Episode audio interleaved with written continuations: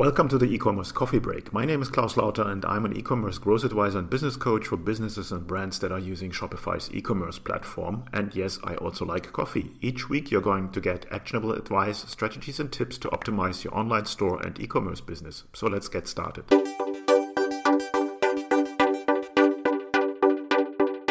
Hey, Claus here with another e-commerce coffee break. Today I want to give you some tips on how to use copywriting to improve the user experience and the conversion rate on your product detail pages. So let's dive into it.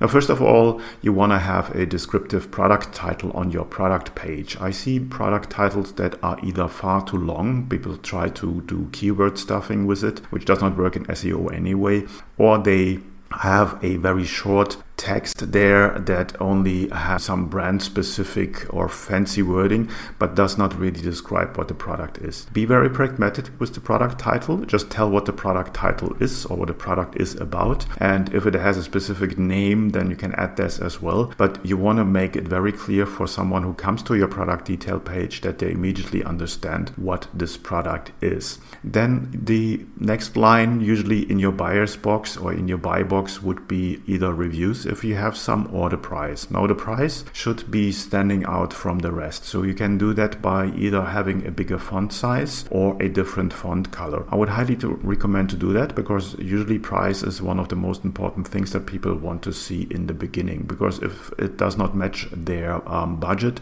they will probably bounce off very, very quickly. If you then go down on your product detail page, obviously you will come down to your call to action. And I see a lot of product detail pages that have more than one call to action in there that basically have a PayPal um, button or a Google Pay button or whatsoever. And you want to make sure that you only have one call to action there, and that should be your add to cart button. So don't try people to confuse. Just keep it simple. Have one um, add to cart button there, and then beside of having add to cart on the button, so in, in, in wording, you should also try if you can add the price and the number of items that are in the cart into the button. That will possibly take a little bit of development work from your side. It's not particularly difficult to do so, but it will just give a little bit more information on the add to cart or on the call to action. What can people expect when they click the button? So just add the price at one item and the wording add to cart and you will be golden and that will be just a much clearer way to inform people on what's happening next. Now we come to the big part of the product detail description. The description uh, should be obviously good copywriting. I see a lot of stores where people do not really invest time and effort to do good copywriting there. So they just have a sentence, if at all, and usually they start with the features. You should always start with the benefit. So, what's in it for me as a buyer when I purchase this product from you? So, you want to start with the benefits and put a little bit of thought into how you put that together and what kind of text you will have for your benefits because it makes a huge difference if somebody trusts your, um, your business or the product to buy it from them. They will not buy if they don't get a particular benefit out of the product, and that's why you should focus always on the benefits. Obviously, you want to list the features of the product. You can do that either in a shorter text or most likely it will be in, in a bullet style way. So you just list, I don't know, the size, the weight and all things that make out the features. If you're selling food products, obviously you want to list the ingredients and everything that comes with that. Now, the next thing that is missing on a lot of product detail pages is a overview of the FAQs. So basically, what are the normal concerns and questions that come into the buyer's mind when they are thinking about buying your product or not? And you want to address these FAQs. So one of them is the shipping time and the shipping fees. When people decide to buy online, they want to know how quickly this will be delivered to their doorsteps and will there be any additional cost involved for the delivery. So make sure that you have some information on the shipping time, delivery time, and on the shipping fees or free shipping whatsoever. This is uh, very important to, to have that already on the product page. Next thing is what happens if I don't like the product. Very common question from buyers, and you want to address that by giving an overview, a very short overview of your, your return policy. So just make sure that you address how can people return or exchange the product if they don't like that. If you have any guarantees on your product, then obviously you want to list these as well. If you have any kind of certifications on the product, you want to list this as well. So everything that builds up trust and that answers the questions that your buyers might have should be in the FAQ section of your product page.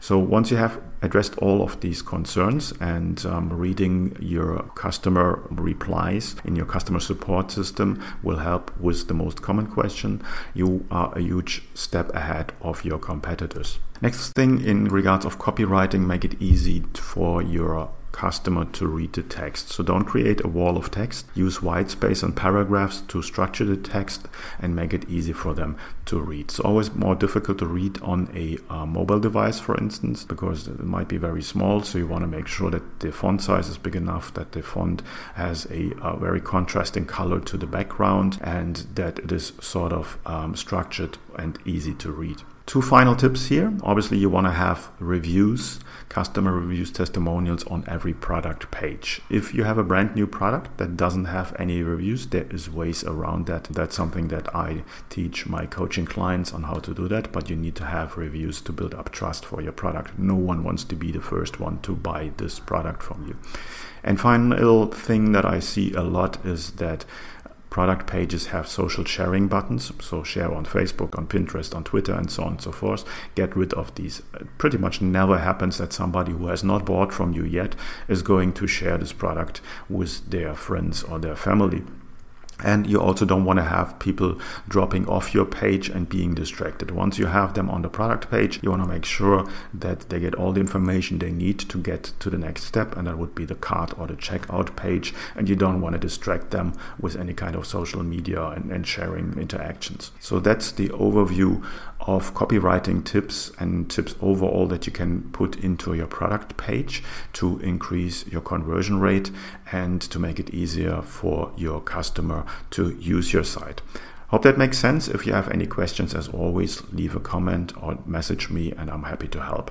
Hey, Claus here. If you're a Shopify store owner and you're feeling stuck, overwhelmed, and not sure what to do next to grow your business, you struggle to convert traffic into sales or turn website visitors into buyers, and you want to like have direct access to a mentor who can assist you with your store strategy, offer, marketing, sales, and anything else you need, then I would like to invite you to apply for my Get Conversions program, where I show you how to remove the guesswork out of growing your Shopify business and create clarity to optimize your business for maximal growth and profit.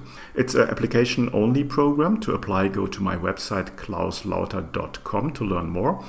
And finally, please do not forget to subscribe, like, and comment. And I would be grateful if you would leave a quick, honest rating and review over at Apple iTunes. It's a huge help and allows me to reach more people with the podcast. Thanks in advance, and until next time at the e commerce coffee break.